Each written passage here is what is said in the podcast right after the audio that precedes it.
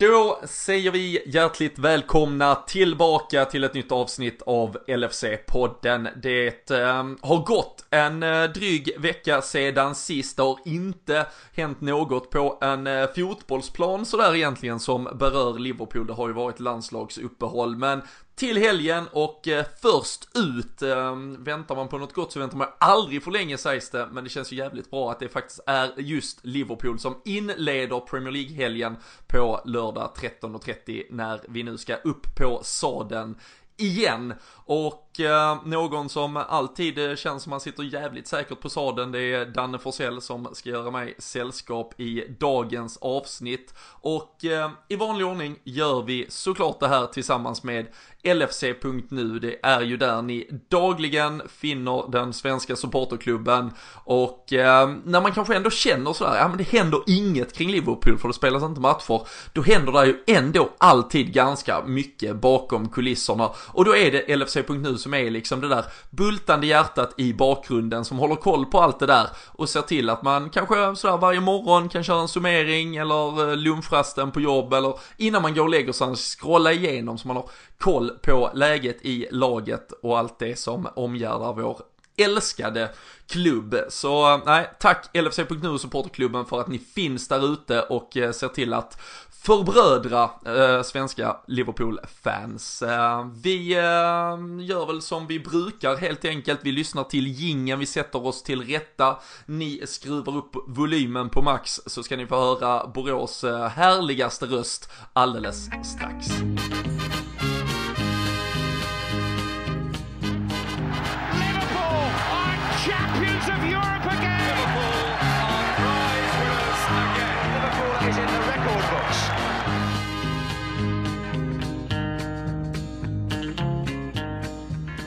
Jajamensan, eh, Daniel Forsell, eh, jag tror fan det är tredje gången gilt här. Det har varit du och jag som har eh, hållit fanan högt länge, men starka är vi så det spelar ingen roll.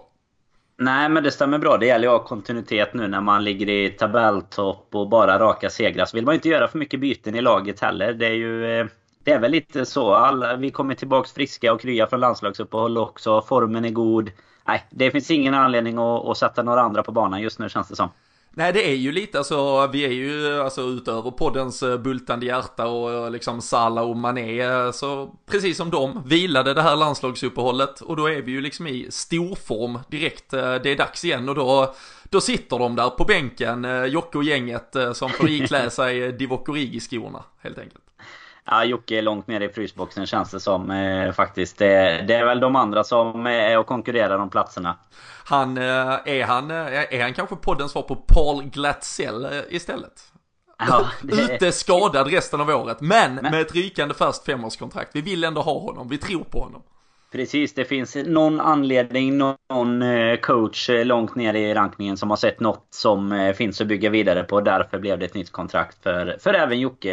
Över denna säsong i alla fall. Han har inget femårs femårskontrakt i podden. Så, så generösa kan vi inte vara. Nej, viktigt att göra det tydligt. Speciellt ifall Jocke lyssnar på detta. Så ja. tro, tro inget hårdträning som gäller. Men nej, vi sitter ju här onsdag kväll och det är väl det senaste som har nått ut i eter det är att Paul Glatzell, förra årets anfallskollega till Bobby Duncan som såklart har varit den som har stulit väldigt mycket rubriker här de senaste veckorna. Men eh, Paul Glatzell eh, fick ju alla en, en liten blick av eh, på försäsongens absoluta inledning där, men skadade ju sig olyckligt, ser ju ut som man kommer missa hela den här säsongen för att ägna sig åt rehabilitering. Men ehm, fint att se att klubben då ändå förärar honom med ett långtidskontrakt ehm, liksom i en del av den här processen. Ehm, det, det, finns säkert eh, både psykologiska och det finns nog till och med fysiologiska aspekter i att liksom kan man känna ett lugn i kroppen på att man har sådana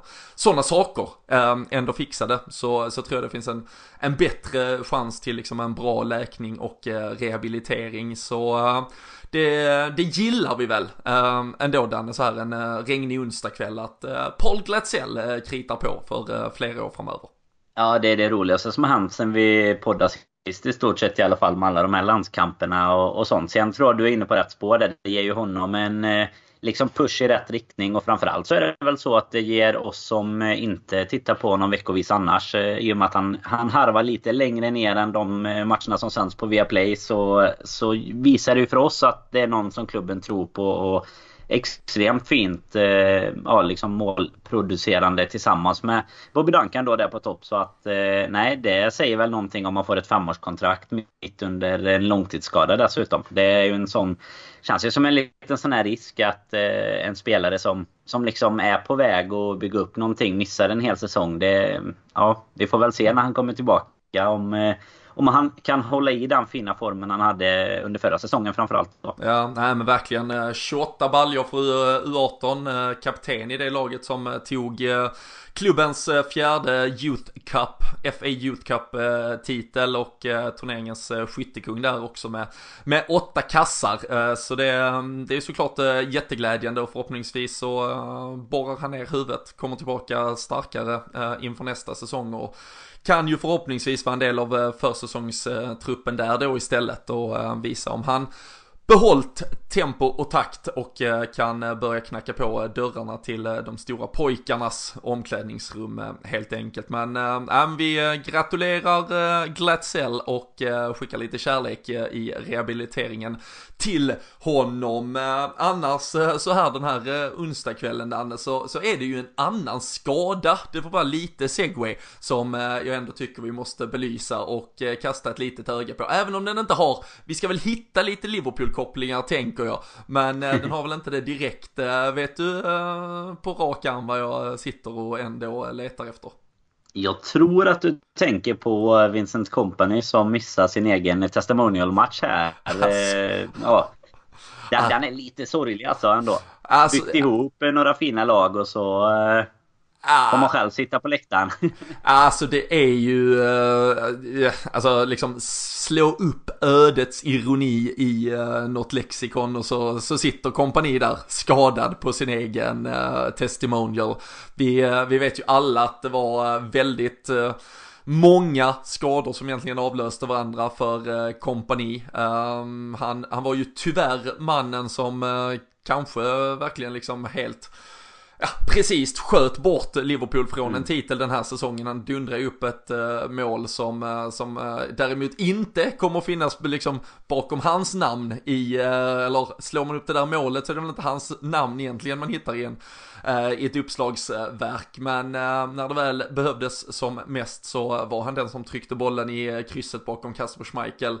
Och Ehm, det, det, är ju såklart ett, ett legacy och en, en, spelare för Manchester City och som jag ändå tror att man liksom, det exkluderat, tror jag att även liksom gemene man och liksom supporter till vilket lag som helst har en viss respekt för. Han var ju liksom kanske den första brickan i liksom något nybygge av Manchester City och han var där ändå liksom före det tog den sväng det tog och så vidare och eh, ses väl av många som liksom en så här fotbollens gentleman och eh, i slutändan så fick han ju sin karriär någorlunda liksom spoilerad på grund av alla skador. Men eh, avslutar ju den eh, nu här i somras, eh, vände till Anderlecht och så ska han då alltså tackas av nu ikväll egentligen på eh, Etihad och eh, måste alltså kasta in handduken till sin egen uppvisningsmatch för att han har en ljumskskada och eh, Ja, nej, det, eh, det är ju tragiskt på så otroligt många vis, eh, men också lite komiskt helt enkelt. Det, det får vi väl ändå kosta på oss att faktiskt skratta åt. Det blir ju kanske lite det man gör tack vare att han hade ganska mycket problem med skador. Så blir det ju lite som du var inne på i början där. Det blir lite så ödets ironi att eh, han faktiskt även missar sin uppvisningsmatch i slutändan. Liksom. Sen får vi ju passa på att säga att det finns lite gamla röda spelare med i den där matchen också. Så att vi får någon sorts eh, LFC-podden-koppling på det hela innan liksom alla har, rasat och kastat sina lurar och genom krossade bussfönster eller någonting. Om, om de har rasat. Ja, för några som faktiskt rasade kring detta, det var ju Manchester City-fansen, de eh, sju, åtta stycken som finns där ute, över att eh, James Milner mm. var uttagen eh, för att spela den här matchen. De är ju en ganska själlös och historielös förening, så liksom det finns inte, finns inte så många stora profiler som har liksom satt ett avtryck och sen påverkat deras liksom, liv något nämnvärt. Så de buar ju för det alltså det var ju en sån här sak man var ganska chockad över. Jag vet första gångerna det hände att, att de ens buade åt mm. James Milner. Och eh, sen eh, var man ju tvungen att läsa på lite kring det där och de menar ju då på att han lät sitt kontrakt löpa ut och så gick han ju gratis till Liverpool och vi har ju själv haft situationer med en Emre Can till exempel förra säsongen där det var lite omskrivet också i supporterled. Det blir ju alltid ganska känsloladdat det där och det är ju någonstans är det ju ganska komiskt kring att om du vill lämna när du har kontrakt, då säger alla att ja, fy fan, hur tror du du får lämna, du har kontrakt. Låter du ditt kontrakt gå ut, ja då är det ju nästan ännu värre. Så det måste ju, alltså, mm. någonstans bör väl ändå att låta sitt kontrakt löpa ut bör väl faktiskt anses vara ganska okej. Okay. Och det ska ju sägas att Manchester City, han var ju inte prioriterad, alltså den rollen han har lyckats fylla i Liverpool sen han anslöt till oss det finns inte en chans att han hade spelat lika, alltså, alltså ens i närheten av lika många matcher. Så även om man som City-fan kanske tyckte där och då att men vad fan, du kunde väl lika bra signat för oss i tre fyra år till och suttit på bänken. Jo, men han hade nog fanta mig bara suttit på den bänken eh, och eh, inte varit en del. Känns ju också mycket mer som en Klopp-spelare än en Guardiola-spelare. Men eh, han är ju numera då City-fansens hatobjekt och man, alltså lite som, jag vet det var snack kring Gerards eh, och hans uppvisningsmatch tror jag då när eh, Michael Owen skulle komma tillbaka, då är det ändå en spelare som liksom har valt att gå till värsta rivalen eh, i, i United och prata, han var både ambassadör för Liverpool och skulle ändå spela för United. Där, där fanns ju liksom något ganska grovt känslomässigt. Um, att eh, uh, City-fansen rasar över James Milner på en fotbollsplan, det, nej, uh, det, då är det fan historielöst känns det som.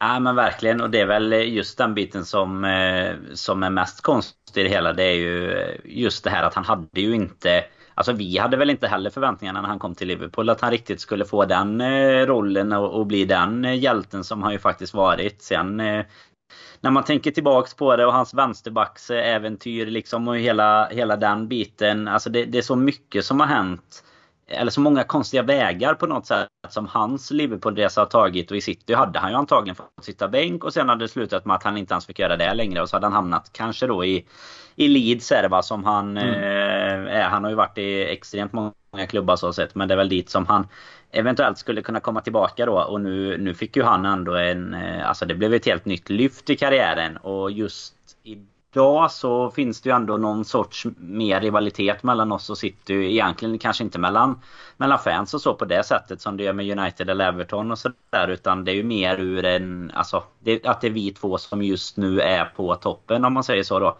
Så att det är klart att det blir, det blir de matcherna som det handlar väldigt mycket om. Men eh, då fanns det ju absolut, alltså när han gick till Liverpool så var det ju ändå li, lite för honom var det ju ändå något steg ner om man säger så till att mm. gå till, eh, till Liverpool och större chans att spela såklart då. Men eh, att han skulle få en sån roll och, och, att de liksom fortsätter att hata honom på något sätt. Det är ju rätt konstigt egentligen. Och sen är det väl så att det här med att låta sitt kontrakt löpa ut kontra bli såld under ett kontrakt. Det, det, känns väl som att oavsett vad man gör så kommer man att, att göra fel hos fansen. Ah, det är väl, vi är ju medskyldiga där också såklart när man, när man tittar på, på det. Mycket av de övergångarna man tittar på när man väl tittar i efterhand då är det ju Alltså har man ju både förståelse och det är inga problem och, och sådär men eh, Jag vet inte, det finns väl något visst i det, det här med att Låter du kontraktet löpa ut så får inte klubben någon, någon kompensation utan du har större chans att istället kanske få en lite bättre sign-on bonus i och med att du kommer gratis då. Jag vet inte om det är någon sån girighet men det är väl inte kanske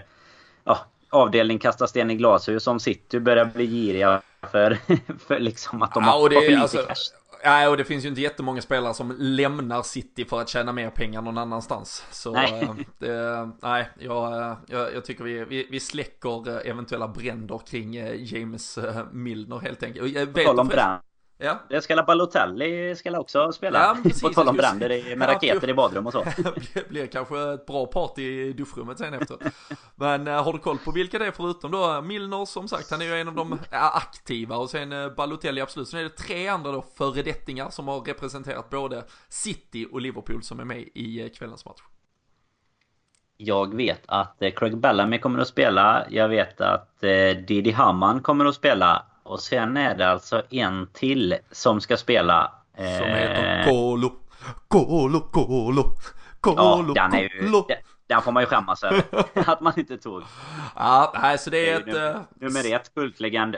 Det är ju ingen som kan hata honom i alla fall. Nej, där får man väl uh, upp, uh, eller påstå att det, liksom, det är ju kultstatus hos båda klubbarna. Så de får väl förbröda, liksom, får väl samlas någonstans i en, en kärlek till Touré. Och så får vi väl hoppas att det sköljer över de eventuella busvisslingarna mot stackars James Milner i så fall. Men eh, en annan riktig höjdarfärg, alltså ni märker ju nu här att eh, landslagsuppehållet är ju inte något som har liksom fått oss att eh, eh helt ligga på latsidan. Man, man sitter ju ändå och förkovrar sig. Eh, har du sett det här eh, dilemmat eller de här dilemmafrågorna som James Milner och Andy Robertson får? Ja, ja. det, är, det är kvalitet. Det är eh, kvalitet. Där, eh, där har ni fan eh, 8 minuter och 24 sekunder ren fröjd för öga och hjärta för det, det värmer riktigt, riktigt gött. Andy Robertson när han får frågan om hönan eller ägget kom först och det det är inte begåvningsreserven som, eh, som eh, kokar över där utan eh, då, där, där blir det, där, där slår det fan slint i huvudet på honom. Men nej, otroligt roligt. Kul att vi helt enkelt fylls med allt möjligt som, eh, som eh, Liverpool ändå erbjuder eh, vid sidan av planen när det inte spelas fotboll på den. Men det ska ju spelas till helgen. Vi är först ut som tidigare nämnt i Newcastle som kommer till Anfield. Förra säsongen slaktade vi dem med 4-0 och det som, det som känns riktigt bra här med tanke på landslagsuppehållet det är ju att faktiskt spelar, framförallt då de, om jag säger, alltså de som spelade Afrikanska mästerskapen i sommar, där har det inte då inkallats till landslagssamlingar. Så vi har haft Sadio Mané, vi har haft Mohamed Salah på, kvar på Melwood, eh, Navi Keita han rehabiliterar ju sig så han har ju också av de förklarliga skälen varit kvar, en Alisson rehabiliterar sig såklart och sen ändå ett par spelare till som inte har varit uttagna i sina landslag. Shadan Shakiri tackade nej. Um, och vi, vi gick ju igenom liksom alla de här som ändå hade varit på, det känns som ändå ett av de lugnaste landslagsuppehållen på länge. Det brukar ju liksom vara någon som gör eh, tre mål och någon som får sju skador och allt möjligt. Men ja, det är Gino Wijnaldum som har tryckt dit fjärde kassen i eh, två raka matcher för eh, Holland. Men annars så har det fan varit stilla vatten. Ja, och det, i efterhand så är det man ju ganska nöjd med det. För det, jag tycker oftast att det värsta alltid har varit att det kommer skaderapporter och det är någon som går i sönder. Oftast någon av de viktigare spelarna också såklart. Eller några sträckningar och ja, lite osäkra inför helgen och sådär. Så att eh, nej, det känns väl som att vi har klarat oss bra och vi har liksom, ja, många landslag har väl också roterat lite känns det som. Alltså många, det är ju mycket de här kvalmatcherna man möter gäng som, eh, som typ Malmökorpen till och med hade kunnat eh, ställa, ställa ut skorna mot nästan. Så att eh, de, många av landslagen har ju också roterat. Bland annat England har ju haft eh, ganska så olika uppställningar i sina matcher och sådär. Och det är väl ganska tacksamt för vi, eh, vi pratar ju om detta inför uppehållet nu att vi satt ju faktiskt i en sån situation där det kanske för första gången i hela livet kändes lite okej okay med ett uppehåll i och med att mm. eh, ja, vi hade det här. Många kom tillbaka väldigt sent. Mané missade första matchen på grund av att han var tillbaks så extremt sent efter semestern då och då passar det väl ganska bra att de får eh, ja, lite extra tid och eh, även om de inte kan träna ihop sig så att säga då. Men att de i alla fall får eh, vila lite. Lalana har ju lagt upp väldigt mycket bilder från eh, den, den, amerikanska västkusten. Han ser ut att njuta rejält av livet trots att det kanske inte blir så många minuter i, i helgen. Men han ser fasen rätt stark ut alltså. Ja det är ju så jävla fint att han har valt att axla Loris Karius roll som en jävla Instagram-tomt i alla fall alltså. Herregud, om det inte räcker att du är liksom dålig hackkyckling. Nej, Åk då till San Diego och börja ta in på något privat gym där istället för att bara springa lite på Melwood. Alltså fy fan avgå Adam Lallana. Herregud alltså. Nej, det är underbart. Ja, nej, han, uh, nej, vi ska inte uh, gå in på, på Adam Lallana, men uh, lite. Han får Loris... vila ganska mycket ändå. Ja, men alltså, och, och Loris Karius, alltså, ing, alltså, nej, fan, låt det tala på planen först. Vi behöver inte se dig i bar Uber ståendes och trycka Viktor i San Diego, alltså det, det är inte det vi ska ha nu, alltså fan spela med U23 eller något, kom i form, leverera lite. Men eh, nej, eh, som sagt annars eh, ganska lugnt uppehåll, eh, väldigt skönt. Ginny Wijnaldum som sagt den enda kanske som stack, stack ut lite i landslagssammanhang. Spelar ju lite mer offensivt eh, i, eh, i Holland och som sagt tryckte dit en kasse. De sänkte ju tyskarna först med 4-2 och sen var det vem var det sen? Var det, när Nordirland slog eh, Tyskland så eh, det är blankt här för mig men de vann med 4-0 ja, i alla fråga, fall. fråga inte mig om några landslag. Sverige mötte Norge vet jag i alla fall i någon match ja, där. Det... det var någon testimonial tror jag för Zlatan eller någonting som de hade. På Borås Arena. Ja, granen skulle begravas. Det var starka scener på, på Friends. Men, uh, nej, men nej. jag vet att han gjorde mål i alla fall. Det stämmer. Det är ju det man, det är ju det man lyckas snappa upp tycker jag lite om Liverpool-spelarna under uppehållen. Och Wijnaldum fick ju mycket beröm eh, framförallt efter den där första matchen. Han spelar väl eh, i en lite mer offensiv roll om jag förstår det rätt i landslaget. Eller det känns ju så i alla fall på poängproduktionen. Men utan att ha liksom någon eh, insyn i, i Hollands taktik eh, dagligen så. Men eh, det känns ju som att han eh, ofta levererar lite mer i landslaget. Alltså poängmässigt nu. Han levererar gärna på planen för oss i övrigt. Men han är ju lite mer den här motorn vi har på mittfältet nu liksom. Kanske levererar till och med lite mer defensivt än offensivt sådär. Men landslaget känns det som han gör sina poäng. Han har ju eh, något speciellt med matcher där det blir eh, fyra mål. Han gjorde ju två eh, för Liverpool mot Barcelona. Så mm. det kanske är liksom hans han hade ju den här tidigare med att han bara gjorde mål på hemmaplan. Nu gjorde han ju faktiskt ja, två mål på bortaplan då för uh, Holland. Det var Estland de mötte i den där andra matchen. Men uh, nej, uh, fyra segrar där vinnande lag gör fyra kassar helt enkelt. det är matcherna för Gini Wijnaldum och vi kommer in på det sen. Men jag tror faktiskt att vi gör just fyra mål på lördag. Så kanske dags för Gini att sätta ett streck till sitt namn även i Premier League-produktionen den här säsongen känns som vi kan ha samma, samma föraning inför helgen. Men eh, vi får se i slutet. Här ja, man vill ju inte trampa oraklet på tårna redan efter 23 eh, minuter här i... Det är, det, ja. det är ju skönt annars för dig om du redan har känslan att du har samma. Det är ju eh, magiskt. Jag, hade ju, jag låg lite dåligt till där på, på Storträff Syd faktiskt. Jag hade ju 1-2 där bara men eh, det sa vi väl aldrig i podden tror jag inte. Så jag, jag breakade här det att eh, även, även oraklet kan... Eh, jag hade nog fel spåkula med mig till Malmö tror jag. Ja, det kan ha blivit lite... Det var, kan ha blivit lite di, immig och dimmig på alla sätt och vis. så var det. Ja, nej, så, ehm, så är det. Men eh, nu eh, som sagt till helgen så, så sätter det fart igen och Newcastle... Du sätter fart också. Jag sätter fart, ja precis. Det måste vi nämna. Ja, jag, eh, jag sticker över eh, och äh, rapporterar live, håller koll på grabbarna så att de inte missar någon samling eller sådär. Man vet ju inte, Firmino och Fabinho har ju knappt hunnit hem från USA ändå de var träningsspelade med Brasilien. Känns också helt idiotiskt att Brasilien ja. lägger en träningsmatch i Los Angeles. Alltså, du kan inte komma sämre. Peru också var det väl? Så att ja. det var liksom ja. helt... Ja, det är, det är också så här. Det hade varit närmare om ni bara, i och med att ni typ är jämte varandra i Sydamerika, så kunde ni kört kört där istället. Ja, nej. Herregud. Och uh, de kan väl lära sig, Peru med kanske då viss stund, men kan de inte börja spela de här träningsmatcherna? Om det ändå är träningsmatcher, spelar de i Europa när ändå 98% mm. av spelarna spelar där. Men äh, ja, äh, så äh, är det väl med den saken. Men äh, jag, jag är på plats, äh, åker dit äh, fredag kväll och ska väl försöka bidra då med mitt äh, strå till stacken. Första trippen för säsongen så det ska ju bli jävligt gött att sjunga upp igen och kliva upp på Anfields eh, innandömen och eh, beskådade från, eh, från eh, bästa paket återigen. Det, det är ju på Anfield man trivs som bäst eh, och eh, vi brukar ju trivas ganska bra faktiskt mot eh, Newcastle. Jag nämnde det där med fyra, vi slog dem med 4-0 förra året och nu är det ju då ett Steve Bruce-lett lag. Han ersatte ju Rafa Benitez som valde att lämna i somras.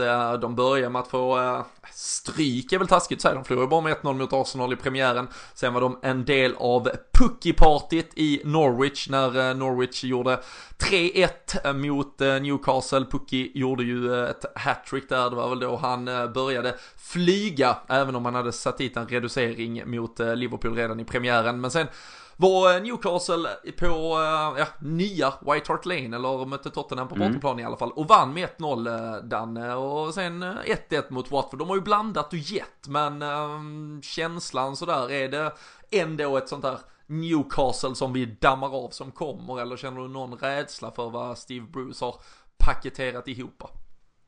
Nej, inte, inte något för att det är Steve Bruce och sådär utan snarare är väl den fördel kontra Rafa Benitez det skulle jag säga. Men det, nej, de har ju verkligen blandat vet. Sen tycker jag väl att den matchen som de vinner där mot Spurs, där är ju Spurs också otroligt svaga. Eh, Watford har ju börjat ganska dåligt som de kryssar mot sist nu. Så att de har väl ingen sån där jättestart. De är ju ett av alla de här lagen som ligger och, och skvalpar på en 4-5 pinnar som resten av ligan i stort sett eh, gör känns det som. Och, eh, nej, det är väl inget som skrämmer jättemycket på förhand. Även om de ju har alltså ganska bra de har ganska mycket så individuell kvalitet tycker jag. Och det har ju Newcastle ofta haft. Lite så här lirare på både mittfält och anfall. Men det känns som att de bakåt kommer att, att ha stora problem med, med vårt lag. Och det är väl där eh, en sån som Rafa Benitez kanske lyckades styra upp lite mer i alla fall än vad Steve Bruce och, och de här 30 eh, liksom samma tränarna som bara byter runt egentligen bland klubbarna som ligger lite längre ner eh, brukar göra. Så att eh, vi får se om de eh, bara kommer in för att ställa in skorna. Men jag tror ändå inte att de kommer ha någonting att och sätta emot. Vi, har, vi diskuterade ju det lite efter Burnley-matchen nu att eh, vi har ju liksom blivit ett sånt lag som... Alltså givetvis kommer vi ha problem i vissa av de här matcherna mot eh, på pappret lite sämre lag. Men nu gör vi mycket oftare alltså vårt jobb om man säger så utan att kanske ser extremt bra ut så städar vi ändå undan dem precis som vi gjorde med, med Burnley en erkänt svår bortamatch och eh, alltså Newcastle hemma. Det är nog en av de matcherna som man ja, nästan aldrig har känt att det ska vara några stora problem med. Kontra bortamatchen då som man ju ofta är lite nervös för att åka upp till St. James's men in, inte, inte den här gången utan 13.30 så drar vi igång eh, något riktigt. Jag vet inte mot motsvarighet till Pucky Party om det blir Mané eller Salah. Vi får dra våra rekar i slutet här inför... Eh, vi, ligger ju, vi, vi kanske inte sitter i position att dra några rekar i våran fantasyliga egentligen men vi får fråga några andra där. Ja, det undviker vi väl eh, vad gäller eh, annars resultat och produktion, poängproduktion och sådär. Så, så har jag ju en liten feeling för att Mané och Salah kommer verkligen försöka se till att båda gör mål lite för att liksom gräva ner eventuella tvivel från den där Burnley-matchen där Mané då uttryckte lite frustration kring eh, huruvida det borde ha passats i eh, vissa lägen och, eh, och så vidare. Så jag, jag tror att man, man får väl knappt pengarna tillbaka på sådana odds längre men att både Salah och Mané gör mål där i, i partyt på lördag tror jag man kan sikta in sig på i, i alla fall. Det är ju intressant, du var inne på det där, det är ju hela, hela tabellen i stort sett borträknat. City och Liverpool har ju typ 4-5 poäng. Så de är ju bara en pinne efter United och Chelsea och Tottenham och, och några andra sådär storlag. Men nej, det är ju verkligen många lag som sitter på den där typ så 1-2-1 med en seger, två kryss och en mm. förlust eller då två förluster kanske eller ett kryss. Det är ju, vi har ju varit inne på det tidigare att eh, det ändå har varit ganska extremt i hur få lag då som har lyckats eh, vinna mer än två matcher. Det är ju bara vi och City och eh, hur eh, få lag, det är bara Watford som då inte har eh, lyckats, eller Wolverhampton också, som inte har lyckats vinna än.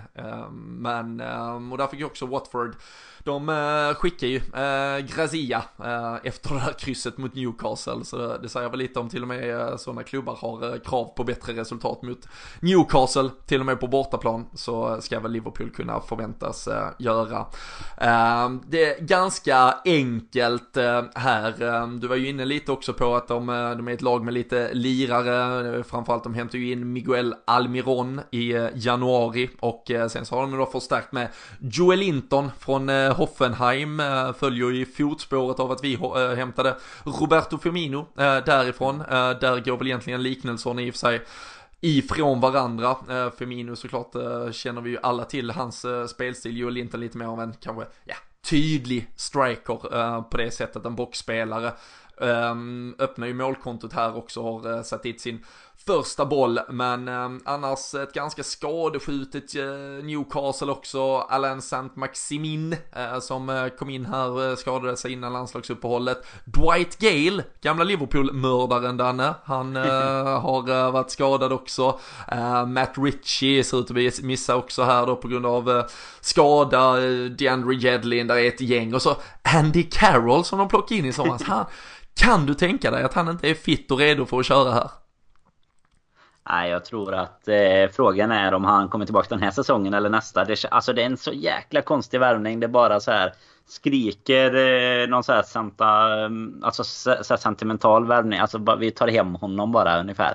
Men jag, jag fattar liksom inte vad, vad han ska dit och göra och sen värva. Jag, det, detta var väl dessutom efter att de tog in eh, Nej, det här var ju typ så deadline day-värvning nästan. Han ja, ska vi också liksom. Så det, jag fattar väl, alltså det blir ju så här en eh, alltså plan C kanske att kunna slänga in honom i någon match där de behöver slå långt. Men alltså Joel Linton ser också ut att vara en ganska alltså, rejäl eh, gubbe så sett. De har några till sådär så att nej jag vet inte vad, vad den värvningen gör. Men det är väl ändå, det är ju, det är ju jäkligt fint någonstans såklart. Man har ju alltid eh, en plats i hjärtat för Andy Carroll. Det, det finns ju, han han liksom personifierar ju en tid eh, i vår historia som inte är den mest roliga. Men eh, var ju ändå en av profilerna då och kom ju med tungt lass att bära där i, i Torres-härvan såklart. Och eh, nej. Det är 35 miljoner pund var det då. Fan vad dyrt det var då. Nu är det liksom eh, vad man typ får för, jag tänkte säga Bobby Duncan nu igen. Men alltså det, du får inte mycket. Alltså Joel Linton var ju, gick väl för 40 till Newcastle ja. till exempel nu från Hoffenheim liksom. Så att det, det är andra tider nu jämfört med när Carroll anslöt sig till våra fina klubb. Man gillar ändå Steve Bruce eh, kommentar här då eh, angående Andy Carroll också att med, med Andy måste vi ha tålamod. För första gången var han tillsammans med gruppen till en viss grad. Han deltog i halva passet utan kroppskontakt. Men det var fint att se honom sparka på en boll igen. Det känns, känns som det så jävla... Det låter ju som att de tror att han är, de tror ju typ att det är Cristiano Ronaldo typ som är så här, de, fast att han har varit borta jävligt länge så att så här, ja. Det är fint att ha honom tillbaka. Nu ska vi bara ge honom tid också. Sen är han fortfarande helt fit. Deras typ sjunde bästa anfallare efter två gubbar i U18 eller någonting. Ja och han har ju inte gjort en bra säsong sen han blev såld från Newcastle. Och det är ju alltså Nej. januari 11 och vi är snart januari 20. Alltså det är nio år sedan han var bra. Och liksom en karriär har bara försvunnit. Så det är, nej det är fan det är starkt um, att uh, han ändå uh, gnetar på. Det känns också som uh, att man hade kunnat förhandla bara, ja men du får träna här, man behöver fan skriva ett kontrakt med honom. Nej. Man kan säga att han typ lever. men nej, spännande blir det. John Joselvi är väl, jag tror inte, han, han har också haft lite problem. Vi får se om vi ser honom i i, uh, på plan. Och sen uh, svensk bekanting där i Emil Kraft också. Det ska nog Sadio Mané kunna ha ganska kul kring honom. Är väl känslan. men jag nämnde ju där från början, jag, jag känner doften av fyra kassar framåt. jag kan väl säga direkt, jag tror vi spikar igen. Jag tror 4-0 blir resultatet mm. här. Är det oraklets tankar också eller? Ja, Ja men det är det faktiskt. 4-0 eh, har jag redan eh, varit inne och kritat in på LFC.nu bland annat i min eh, tipsrad där. Så att jag får ju stå för den. Nej, 4-0 tycker jag känns ganska gångbart. Vi måste ju också nämna att de har ju en annan Liverpool-bekanting med på tal om om Emil Kraft där som du säger. Mm. De har ju en, en högerback i Xavi Mankio också som vi kanske får se göra någon bejublad återkomst till Anfield och, och få lite varma applåder. Ja men hade ju inte förvänt, alltså det hade ju inte förvånat en om Steve Bruce hade liksom tryckt till med liksom en sexback, alltså fyllt på med en extra Nej. högerback där kanske. Så det blir kanske liksom Mankio utanför kraft till och med i den där fembackslinjen. Vi, ja, Steve Bruce är ju en, eh, en nytänkare av, eh, av hög grad. Så uh, han, hade väl, han hade väl ringt Sir Alex inför Tottenham-matchen och fått tipset att uh, det gäller att kämpa mer. Det, det gillar man, det är så jävla, eh, fan det är starkt alltså. Men äh, nej, Liverpool ska, eh, ska väl kunna göra det ganska eh, lätt förhoppningsvis eh, mot det här Newcastle-laget. Vi, vi var inne på att en hel del spelare har varit kvar på Melwood och kunnat uh, rehabba, återhämta sig. Några fick lite ledigt där efter en intensiv inledning på säsongen. en som har varit tillbaka i träning är ju Allison, även om det är väldigt lätt. Det är fortfarande rehabilitering, men han har börjat komma ut på planen, göra lite enklare upphopp, plocka lite bollar. För att citera Steve Bruce, det är fint att se honom igen ute på planen. Ingen kroppskontakt. Men äh, det, hur har det liksom ändå börjat sätta sig lite med att ja, vi har Adrian och det, det duger ganska bra ett tag till ändå. Ja, men mot Newcastle kommer ju göra det. Sen, det är ju, ja, sen kommer ju Chelsea bland annat och Champions League drar igång här nu och sådär. Och det är klart att man vill ha tillbaka honom så, så snabbt det går givetvis men utan att, att skynda så att han går i sönder igen. Utan det har väl ändå känts som att Adrian har med några få misstag liksom i kroppen som eh, väl alla har efter att inte ha spelat fotboll på den nivån på så länge såklart. Ändå ändå kommit in i det ganska bra nu eh, och han har gjort alltså en hel del ja, kvalificerade räddningar också. Det ska man inte ta ifrån honom. Utan jag känner mig ganska trygg med det. Och framförallt här till helgen skulle det oavsett om Alisson liksom hade varit närmare en återkomst också så känns det inte som att det hade funnits någon anledning att stressa in honom. Men eh, det har varit lite sådär alltså svårt. Man får inte riktigt reda på så mycket kring vad de förväntar sig kring. Alltså ibland får man ju såhär om vi räknar med tre veckor eller en vecka kvar eller sådär. Men sen så, det var ju något klipp han själv la upp där när han, eh, ja typ good to be back eller sådär också. Mm. När han körde lite små korta steg och sådär. Han ser ju ändå ut och kunna vara, vara igång. Han kunde ju hämta sina priser eh, när, de, när det var gala för eh, Uefa och sådär. Så att, nej jag vet inte. Det, förhoppningsvis är han väl tillbaks ganska så snart. Men jag vet inte, vad är din känsla? Vad, hur nära är det egentligen? Jag vet, alltså framförallt, alltså jag fastnar ju med om jag liksom scrollar i hans Instagramflöde fastnar jag ju med från när han stod och grillade kött där hemma alltså. Ja. Helvete. Magiskt vad är det med brasilianare och att kunna grilla köttbitar alltså? Vad fan man kan... flott en hel jävla ja, bondgård håller jag på att säga. Men alltså, jag kan eh, be bekräfta efter sommarens äventyr att de, eh, att de är duktiga på, på sina köttbitar och vi det, det, får vi ju reka för de som eh, kanske ska över samtidigt som det är nu i helgen och sådär. Det finns ju riktigt fina brasilianska restauranger i Liverpool och det känns som att Alisson hade gått lika säkert in som eh, kock där som han gör i, eh, i målet i kassen på Anfield också. Så att det såg riktigt fint ut. Ja, nej, verkligen. Det är ju Bem Brasil, Viva Brasil, Fazenda. Eh, det finns ett par olika där man eh, kör den här eh, köttbuffé-varianten och kom fram och serverar en kött vid bordet. Det är stark rekommendation här och som sagt Alisson verkar ha med sig det där i det brasilianska blodet. Han stod och hade jävla grillladdning.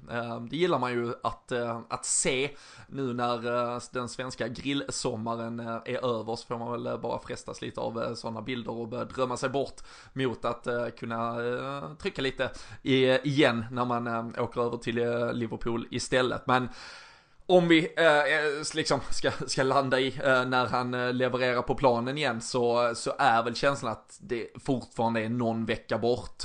annars hade man ju ändå börjat prata kanske i termer. Alltså jag tror just att alltså, göra liksom, upphopp och kunna göra utrusningar och så vidare. Alltså det kräver ju ändå ganska bra, nu, de har ju till och med varit ganska otydliga med exakt vilka skador det har varit. Men vi vet ju att det är baksidan, mm. att det är vaden och upp, både upp och ner egentligen från vaden kanske med liksom hälsenor och ja, delar kring ankeln och även uppåt om, om det kan vara det som har varit påverkat. Och då då, då vet ju alla som har spelat på minsta lilla nivå att liksom direkt du själv börjar ta lite ryck och du, alltså du känner ganska tidigt att det kanske är något som ligger kvar där. Så det är ju bättre att låta det ta sin tid för det är ju det är ju så otroligt klassiskt att slår du upp den, det är ju inte så att du bara, ja men då går jag tillbaka och kör en vecka till, utan då är det ju plötsligt samma tid som det var från när du började första gången.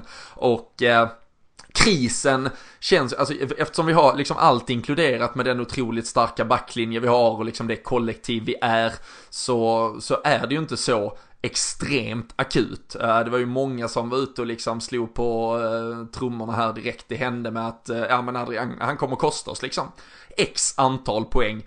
Han har ju absolut kostat åt något mål hit och dit kan man ju liksom påstå och uh, någonstans ha, ha all rätt i. Men uh, som jag var inne på då vet jag redan i början var att ja men vi är trots allt så pass bra så vi kommer han kan ju kosta oss ett mål mot Newcastle också, vi kommer ändå vinna med 4-1 mm. i så fall kanske. Så uh, nej, det, det, är ju ingen anledning alls att stressa. Uh, nu är det ju som sagt Newcastle på lördag, den, den löser Adrian alldeles utmärkt.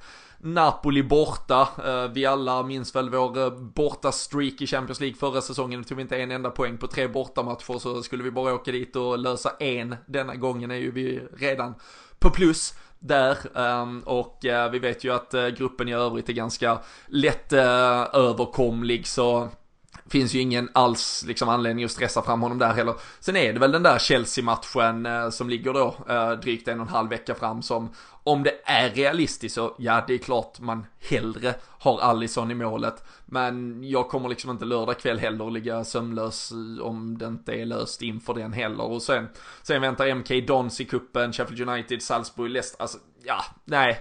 Eh, efter nästa landslagsuppehåll egentligen så, så börjar vi ju faktiskt med Manchester United och ja, jag ser, jag, jag, jag upplever egentligen ingen panik med att han måste tillbaka, utan låt han vara 110% frisk och sen så kan han vänta till och med en vecka till, alltså för min mm. del, eh, som det ser ut just nu. Nej men det är väl så. Det är ju en månad fram ungefär till nästa uppehåll som du är inne på. Då har vi ju United och eh, Spurs i ligan i alla fall då på ja. rad. Vi har ju någon Champions League-match däremellan också. Men det ja, och är sen de... bara någon vecka senare väntar ju City liksom. Så det är ju, ja. alltså den perioden är ju, även om det är otroligt... Det är det man vill ha in honom igen. Ja, det är ju intensivt nu. Det är sju matcher på 21 dagar bara. Det, det älskar vi ju som, som fans såklart med start nu på lördag så är det ju match både helgmatch och veckomatch så att säga. Eh, hela vägen fram till vi möter Leicester i, i början av oktober. Så nej nej, det är ju eh, sjukt rolig och intensiv period men samtidigt som sagt ingen period där jag känner att här och nu står vi och faller med om Alisson spelar eller inte. Uh, men direkt han är redo går han såklart in i eh, det där eh, laget och eh, känslan är att Adrian, de är lite extra träning, extra, jag vet han hade ett par extra träningspass nu under det här uppehållet, antagligen har kunnat bli ännu lite varmare i det. Framförallt drillas kanske i det taktiska, i vilka beslut han, han ska göra för att liksom även bli en mer fungerande del av hela eh, laget. Det såg man ju även en, en, ja, men en sån som Allison behövde ju växa in i det också. Det var egentligen först kanske framåt slutet av hösten han blev liksom den här ja, vitala delen även i anfallsspelet i sina stunder liksom där han startade snabba anfall och, och var direkt avgörande även i, i offensiv riktning egentligen. Så um, Adrian kommer nog också bara ha växt in i det mer och mer. Uh, nu höll han ju sin första nolla mot Burnley senast och uh, allt uh, tycker jag väl ändå tyder på att han kanske får hålla sin första nolla då framför Anfield. Uh, så får jag applådera honom lite ehm, extra mycket där på lördag. Annars eh, så eh, kan vi väl eh, utgå från att backlinjen sätter sig själv. Både Trent, Robertson och van Dijk har varit på landslagsuppehåll men ingen har ju ehm, påståtts eller ja, vi vet inget om att någonting skulle ha hänt där så de ska ju vara tillbaka friska och krya på Melwood återigen. Joel Matip är väl också numera bofast i den där backlinjen. Det som kan vara lite alternativ det är ju snarare då framåt, dels med Roberto Firmino som kommer till Bråka eh, ungefär nu. Det var ju först eh, tidigt i morse svensk tid, onsdag som eh, matchen var färdigspelad i Los Angeles. Så var det privatjet hem för Firmino, Fabinho, Ederson då från Manchester City och Richarlison var väl snacket om att de fyra skulle chartras hem så snabbt som möjligt men det blir ju i stort sett en, en liten lätt jogging antagligen imorgon för att komma i ja, Jetlag-reboot eh, eh, på något sätt och så eh, fredag kommer ju inte heller vara, det kommer inte vara träningar som liksom, ja, sätter full fart på, på ben och huvud där. Samtidigt vet vi hur inkörda både Fabinho och Firmino är i laget. Men ja, mittfält och anfall finns väl kanske eventuellt några möjligheter till förändring av de skäl som ändå finns till grund för det. Ja, det är väl det enda som eh, skulle vara är väl som du säger om det är någon som inte är riktigt redo fitnessmässigt liksom. Och det är väl eh, ja, svårt för oss att, att säga så mycket om eh, idag i alla fall. Det dröjer väl en, två dagar här innan man kanske får reda på mer i så fall. Men annars tror jag att vi har Fabinho, Wijnaldum, Henderson. Vi har Firmino, Mané och eh, Salah där fram. Så att det, det vanliga om man säger så. Det har varit de två senaste matcherna här från start i alla fall. Och det är väl det som är liksom go-to-elvan eh, för eh, Jürgen Klopp om han har alla redo. Och det är väl det som är frågan egentligen som du säger. De som kom tillbaka sent här nu, är de, är de helt redo? Men jag tror väl, alltså det känns väl som att de... Det, det är ju snarare, alltså de, både Fabinho spelar ju lite kortare, Firmino gick ju också ut även om nu det, det snarare är resan än själva matchandet som kanske tar ja, mer på energin. Men jag menar, är de tillbaka idag så har du imorgon då fredag och så är det bara att gå in och sätta en eh, fyra kassa för Firmino och kanske göra några, några fina tacklingar för Fabinho. Han gör inga mål troligen till helgen kanske i alla fall. Men uh, vi har även uh, Napoli sen på tisdag redan i uh, Champions League. truppen, vi, vi utnyttjar den ju till de grader som ändå är möjliga. Många tycker att vi har en tunn trupp men vi utnyttjar den ändå i inledningen av säsongen. Vi såg, du var inne på en Mané som inte kom till start i första matchen, då går Divock Origi in och det, det fungerar ju faktiskt eh, ganska fint. Gino Gini Wijnaldum då också, två 90 minuters eh, matcher i benen med landslaget. Fabinho spelar bara en halvtimme nu i natt men som du var inne på, en lång resa. för Firmino har spelat båda matcherna till, till delar åtminstone, också då en lång resa. Eh, medan vi då vet att en, eh, ja men en Shadan Shakiri, han eh, stannade på Melwood för att träna med laget. Eh, James Milner, såvida han nu inte skadar sig, kompanis testimonial. Det är väl inga smittorisker på kompanis dåliga hälsa får vi hoppas. Eh, tror du inte det kan finnas läge att vi laborerar lite för att då ha någon, eller är det ändå bästa laget från början och så plockar vi hellre ut dem en efter en eh, när vi leder med 3-0 i 67 jag hade ju hellre sett det så i alla fall att vi, att vi startar med starkast möjliga lag. Jag hade hellre roterat mot Napoli faktiskt i och med att eh, ah, ja, Genk och Salzburg, det känns som att den gruppen, det är ju den svåraste matchen eh, definitivt på pappret som vi inleder med. Och eh, lite rotation där även, alltså till och med en förlust hade inte varit någon kris medans eh, ett eh, jag, jag, tror inte att vi kanske riskerar något poängtapp bara för att vi byter någon Origi Shakiri till exempel in då på, på lördag heller. Men eh, jag hade hellre sett att vi liksom satsar fullt ut på den matchen och roterar lite mot, eh, mot Napoli om det skulle behövas. Jag vet inte, vad är din känsla inför, inför lördagen?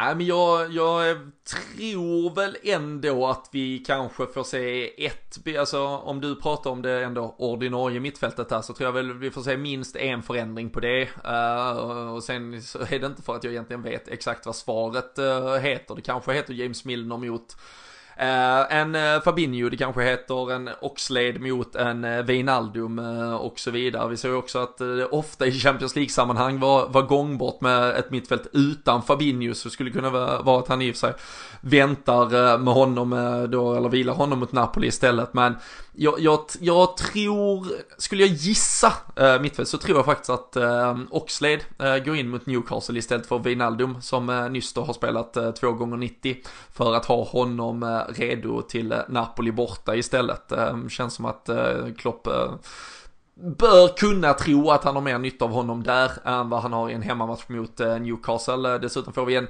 lite, lite då extra offensiv balans även om Gini eh, gjorde dubbelt upp i målprotokollet eh, här under landslagssamlingen. Sen, sen tror jag också, eh, som, som du är inne på, att vi ändå startar med den där ordinarie fronttrean längst eh, fram. Eh, ska ju sägas att Divock Origi återigen också då är, eh, han var ju med i det belgiska landslaget, spelade en och satt på bänken en här.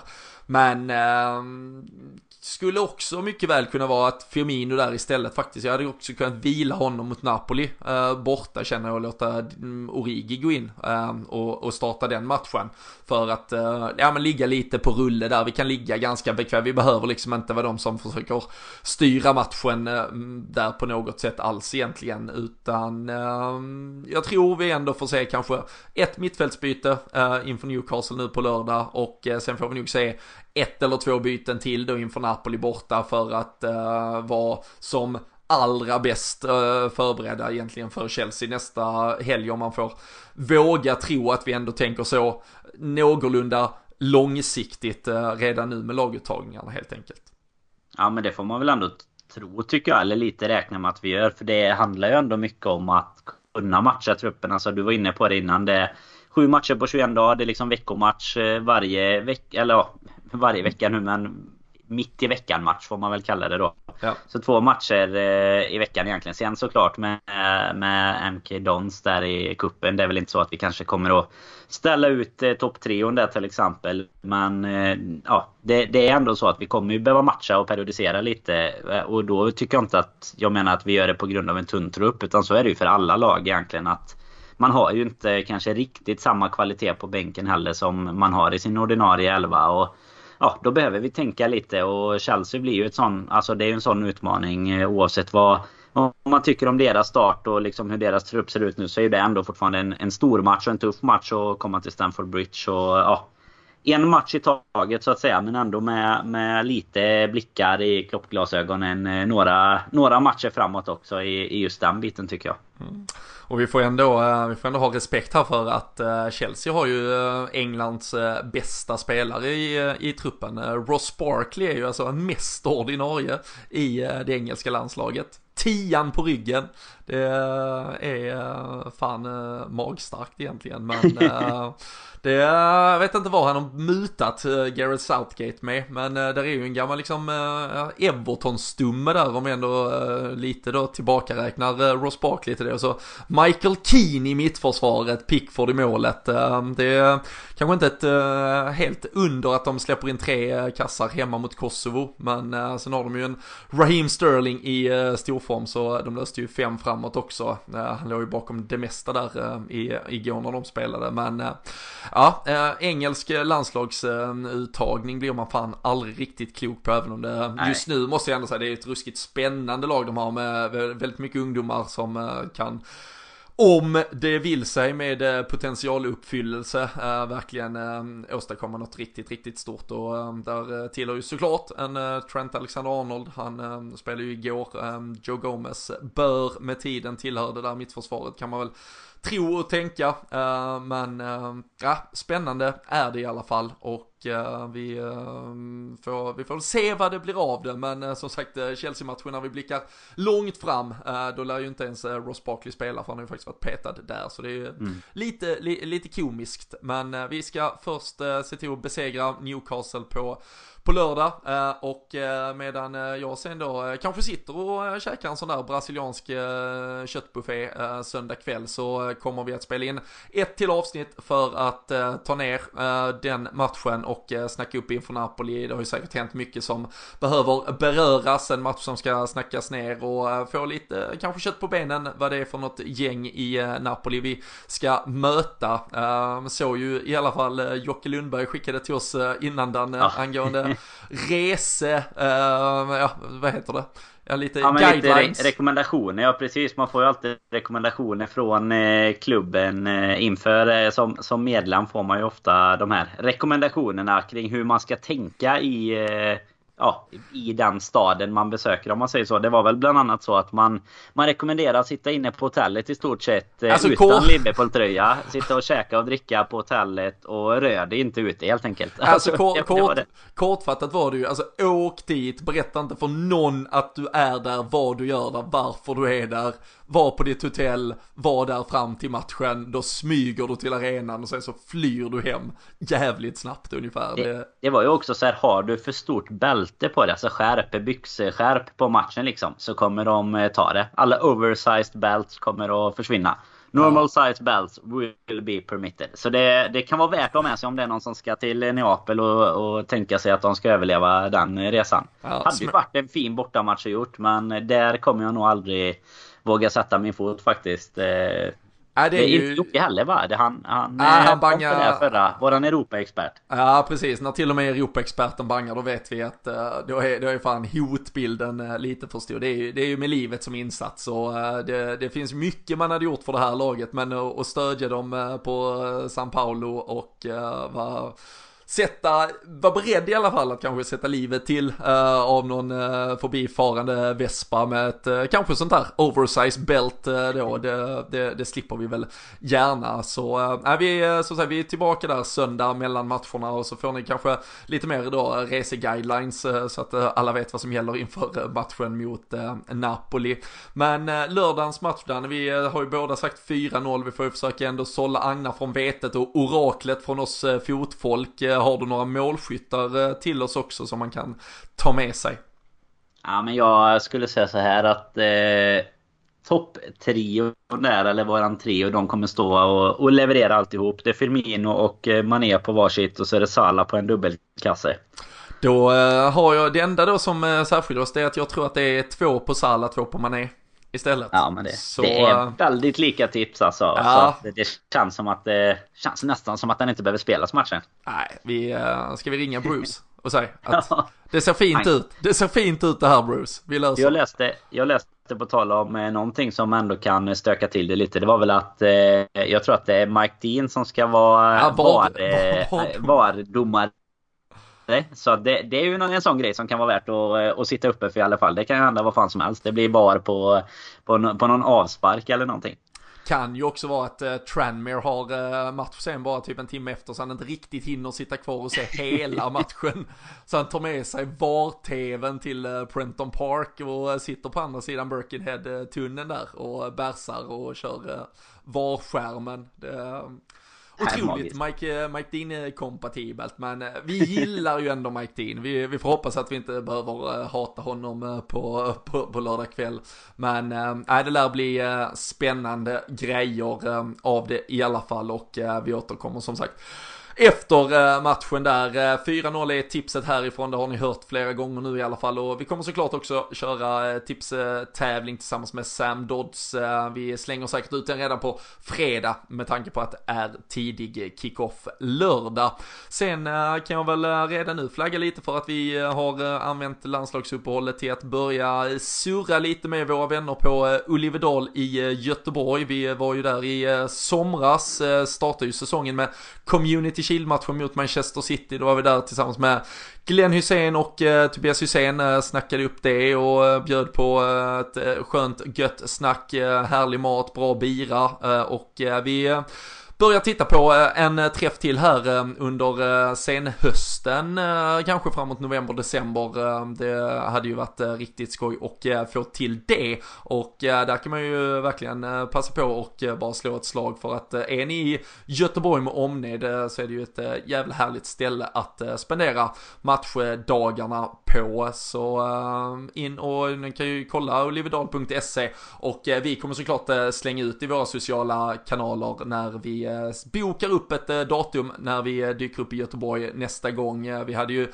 storträffen i Malmö här för några veckor sedan och äh, hösten är ju bokad med podden away och allt möjligt annat kul också. Så äh, det är verkligen full fart äh, när vi nu har fått vila och fylla på batterireserven lite så kan vi ju verkligen stärkta gå in i de här 21 dagarna med sju matcher och bara dundra på med poddtåget. Eh, ni kan förvänta er avsnitt eh, mellan varenda match såklart. Det gör vi alltid vårt bästa för att eh, vara till er tjänst kring och gillar ni podden, gillar ni det vi gör då vet ni att man kan surfa in på patreon.com slash LFC-podden. Bli månadsdonator. Man eh, stryker en chipspåse från inköpslistan eh, en gång i månaden och så har man kompenserat upp eh, den lilla utgiften. Och så blir ni lite snärtare lite snyggare och vi kan fortsätta göra detta ännu mer och ännu bättre. Så tack för att ni är med oss. Tack till alla er som redan är Patreons. Och eh, Danne, ännu ett eh, avsnitt till eh, handlingarna. Känner du att vi tvålar Newcastle nu? Känner du dig ännu säkrare än vad du gjorde innan vi började detta? Ja men det gör Det känns inte som det finns några tvivel och med alla allt det uppsnacket som du har där inför hösten. Det händer jäkligt mycket kul med. Men givetvis liksom eh, stort eh, kikarsikte på podden Away i slutet på november sen så eh, känns det väl som att vi är, vi är rätt redo för att skicka över dig faktiskt i helgen här. Ja det är bra. Jag, eh, jag sticker över och rekar. Vi, eh, senast på podden Away så slaktade vi en sån där brasiliansk eh, köttbuffé som vi har återkommit till här nu några gånger. Så det, jag får väl kanske ta på mig att provsmaka tre, fyra stycken olika ställen så att vi vet vilket som blir bäst till podden Away där i slutet av hösten.